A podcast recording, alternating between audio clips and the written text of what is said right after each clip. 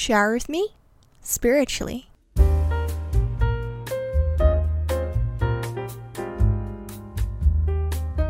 Have you ever had the feeling of extreme worry or tension before you press send or submit when you reply to an email or sending certain documents?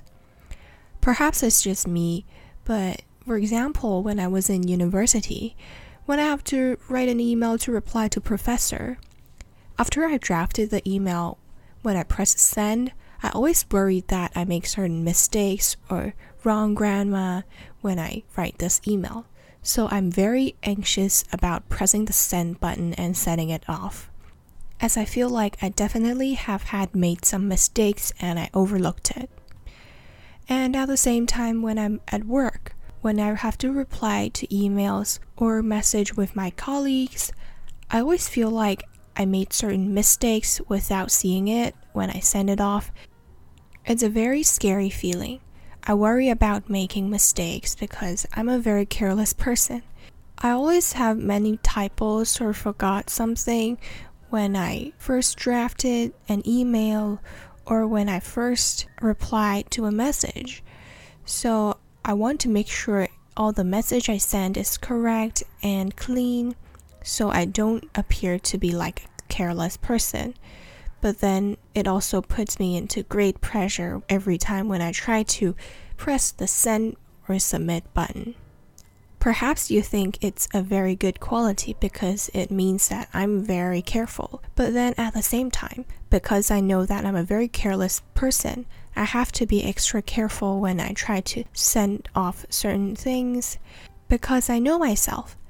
I'm very impatient and my mind is very fixated on being efficient and getting things done.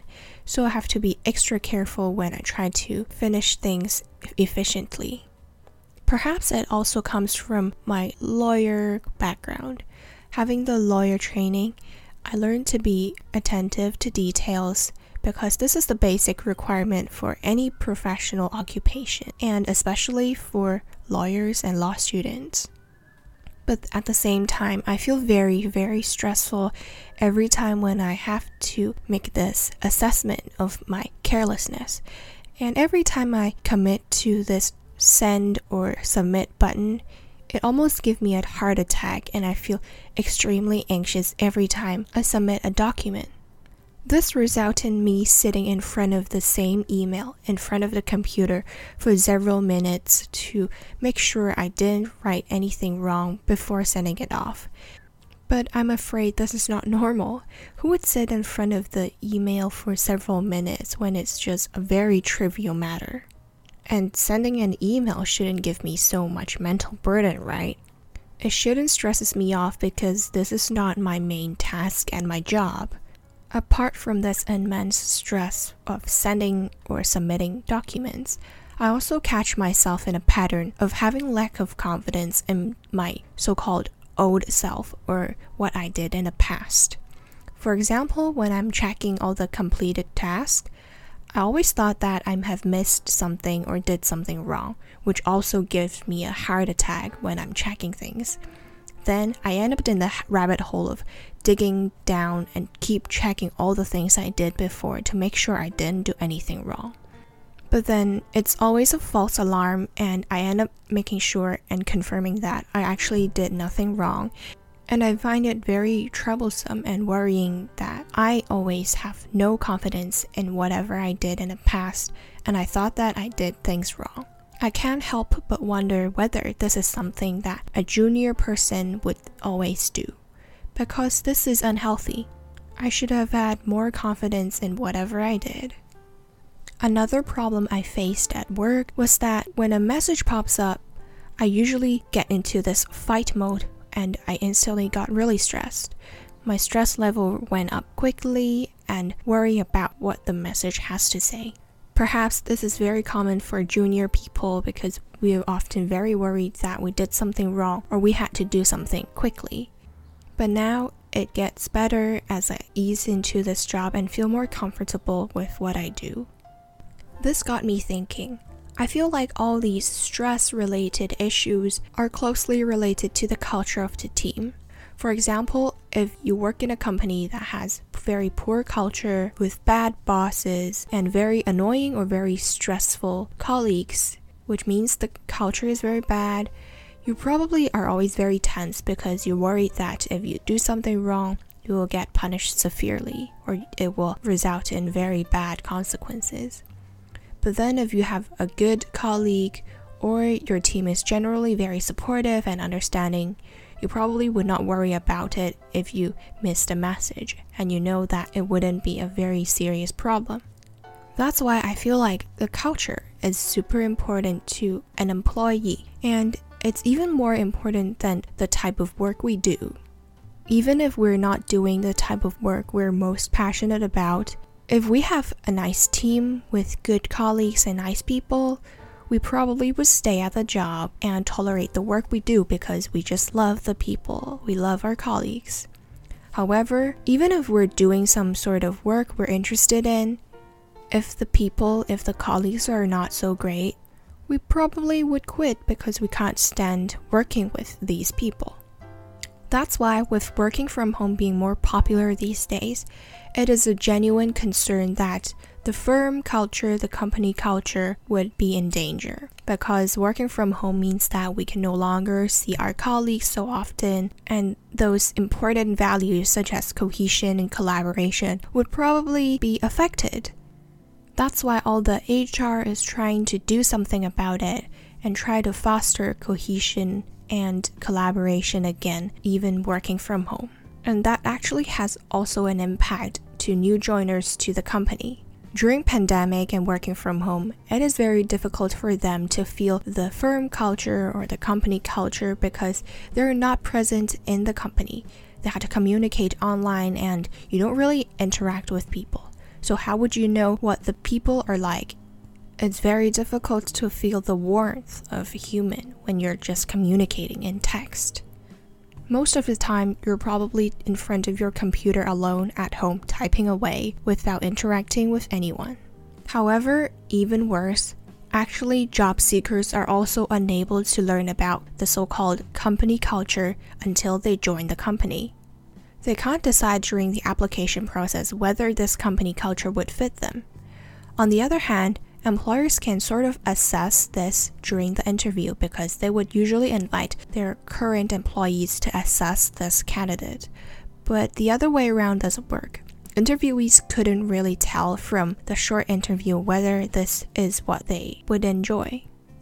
They may try to gauge from the conversation they had with the interviewers, but the information they get would probably be very limited as well. So it's kind of sad because you know, as I've said, this is one of the most important factor to whether this job is favorable or suitable to them. And actually, the situation continues on the job. It is actually quite common for people to come and go nowadays to bargain for a better salary at their job. Because if a person stays at their company, it is unlikely that they're going to get a raise in the near future that is comparable to when they jump outside for a new job. It actually creates a very bad culture amongst companies because if we have a good bunch of colleagues at one company, but they eventually leave one by one because of the salary problem, you will find that this company will no longer be consist of these good, hardworking, or cooperative employees because they will eventually leave one by one and vice versa. For example, bad colleagues or bad employees might join one by one and eventually overtake this company, which originally consists of good employees. As we all know, firm culture or company culture is definitely made out of the people there. It's never stagnant because it's greatly influenced by the employees. Although leadership and policies within the company might play a certain role in determining the company culture, is ultimately not the determining factor. This is made of people. The company is determined by its employees. So if bad people come and good people go, eventually a good company might turn into a bad company with bad culture. That's why we can see that there are so many perks and benefits nowadays within different multinational companies in order for the HR to retain these good employees. They want to make sure they're attracting the good people to stay. For example, we see they are trying to foster a very open and transparent culture within the company with a more flat structure we also see more and more emphasis on work life balance and the mental and physical well being of employees with different training schemes and also support to them so that they can be happy and productive. Hence, as I've mentioned, human resources has played a more and more important role in the operations and the business of a company because employers want good employees to stay and it's actually very, very difficult these days. Speaking of which, it reminds me of the recent phenomenon, the Great Resignation. It describes the phenomenon that people are leaving their job during the pandemic and returning to a more suburb area and trying to seek for work life balance within a job that's less demanding. While this great resignation generally involves millennials, we see that Gen Zs and millennials are both quite concerned. This is a very important insight as we see that more and more of the working force will not just care about their salary, their job, but also work life balance and personal growth they no longer have the same value as the older generations, where job and career and money prioritize everything. They realize there's more to life. And this mindset has been more and more prevalent amongst the working force, the working population. For example, people no longer see this one job they acquired when they first graduate as their ultimate job, as their lifelong stay people starting to see this as a stepping stone for them to go to another job position or to acquire the skills they want to start their own company. For example, doctors hoping to open their own clinics one day, and consultants hoping to start their own consultancy firm and there's also people from the international investment banks who try to get enough financial knowledge and skills so they can start their own company in the future, you know, doing the startup. And this interesting phenomenon also got me thinking why do we have to start at a job that we don't really enjoy in order to acquire these so called essential skills in the workplace? Yes, that's a very brutal truth. No one can tell us and teach us all the essential skills and knowledge in the workplace. For instance, the technical skills of, so let's say, doctors and lawyers. They probably won't acquire all the essential skills at their degree because what they learn at school is probably different from the actual day to day operations in the hospital and the court. Even certain specialized skills such as coding and graphic design or UX UI design are probably different when they're applied at their job. You can only learn so much in universities and boot camps, so it's really an unfortunate and unrealistic expectation that we want to acquire all the skills during the learning phase because it's practically impossible. And then we have the soft skills, which is a lot more interesting. We see that people actually struggle with their soft skills the most in the workplace. Soft skills relating to communication and problem solving. You know, these skills kind of sound quite BS when you hear them during certain courses advertised online or, you know, those self help improvement books you know, actually, people don't really care about these so called skills back in the days. We are either born with it or we learn it along the way. There's no need to learn something like communication skills, right? To a certain extent, it's true because if you think about it, these so called skills are ultimately the personalities of a person, and everyone has their own style of tackling things, handling relationships, and communication. That's what makes people different, that's what makes people unique. If we truly want diversity and we truly want different talents in the company, we have to accept that people have different strengths and weaknesses. However, we have to admit that there's some sort of better solution to a problem. People who are with better problem solving skills and communication skills, and these soft skills would eventually contribute to a better result. However, of course, these soft skills are not taught in university, but it's actually quite ironic, right? Because university is supposed to prepare ourselves to this workplace, to the future career, and university is supposed to help us employed. However, it's not teaching us the very essential and important skills to increase our employability. And that's where a person's class and family backgrounds and socioeconomic upbringing plays a huge role. Parents who are successful professionals and well educated probably are able to provide some sort of guidance to their children regarding how to navigate in a more sophisticated workplace and demanding scenarios. And people with elder brothers and sisters will also receive similar guidance. For example, if you come from a lawyer's family, where you're surrounded by a bunch of lawyers in your family, they will probably teach you the protocol in uh, law firms and you will understand the expected social etiquette. So you will probably blend in very quickly and be able to integrate into part of this law firm.